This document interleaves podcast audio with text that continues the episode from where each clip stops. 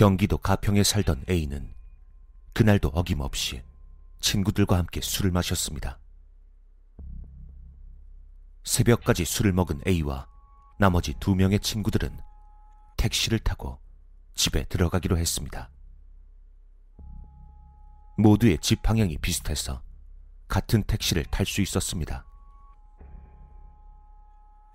새벽이다 보니 지나다니는 차가 별로 없었지만 운 좋게도 10분 정도가 지나서 택시 하나를 잡을 수 있었습니다.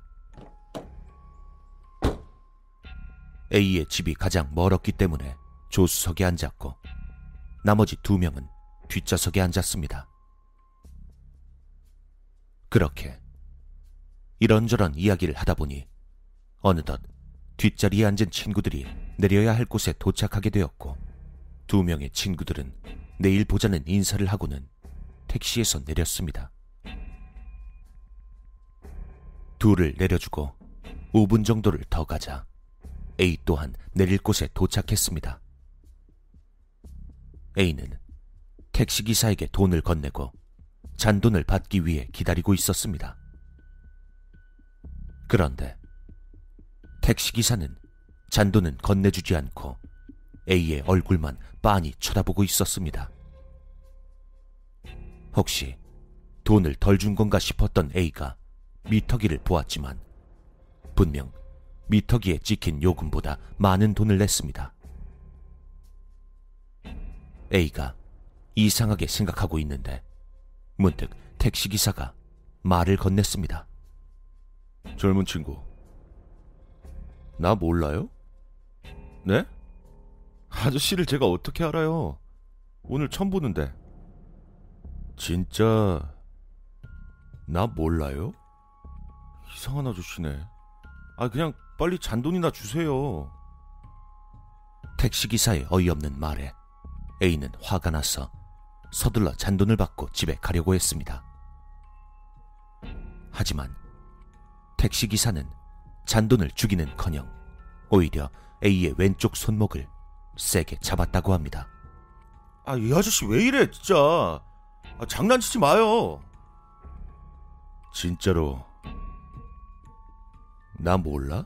아, 진짜 잔돈 안 받아도 되니까 아, 이것 좀 놔요. A는 손을 뿌리치고 택시에서 내리려고 했지만 그 소나기의 힘이 엄청났다고 합니다. 아저씨, 아니, 장난치지 말고 좀 놔요. 아, 술다 깨겠네. 자네 말이야. 운이 참 좋네. 오늘은 내가 놔두고 왔거든. 네? 오늘 내 얼굴 똑똑히 기억해놔. 택시 기사의 얼굴은 특이한 얼굴은 아니었고 아주 평범한 얼굴이었다고 합니다. 푸근한 인상에 옆집 아저씨 같은 얼굴. A는 너무 황당하고 어이가 없어 잔도는 생각도 안 하고 손을 뿌리치고 택시에서 내려 집으로 갔습니다. 다음 날 술에서 깬 A는 어제 택시를 같이 탔던 친구 두 명과 이 이야기를 했고 어이없는 상황에 그 택시 기사를 같이 욕했다고 합니다. 그리고 2주의 시간이 지나고 그 사건도 잊혀져 가고 있었습니다. 우연히 신문을 보는데 신문에 아주 낯익은 얼굴이 보였습니다. 순간 A는 오싹한 한기를 느꼈다고 합니다.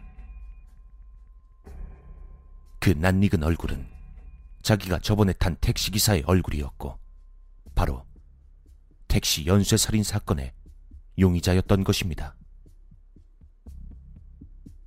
A는 기억을 더듬어 택시기사의 마지막 말을 떠올렸습니다.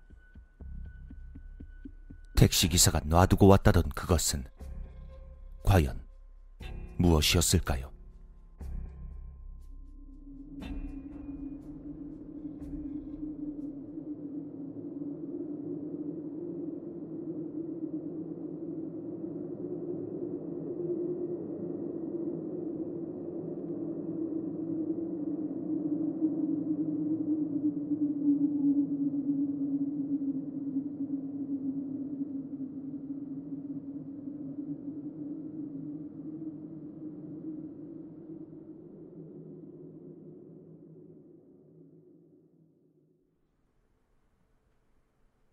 자네 말이야. 운이 참 좋네. 오늘은 내가 놔두고 왔거든.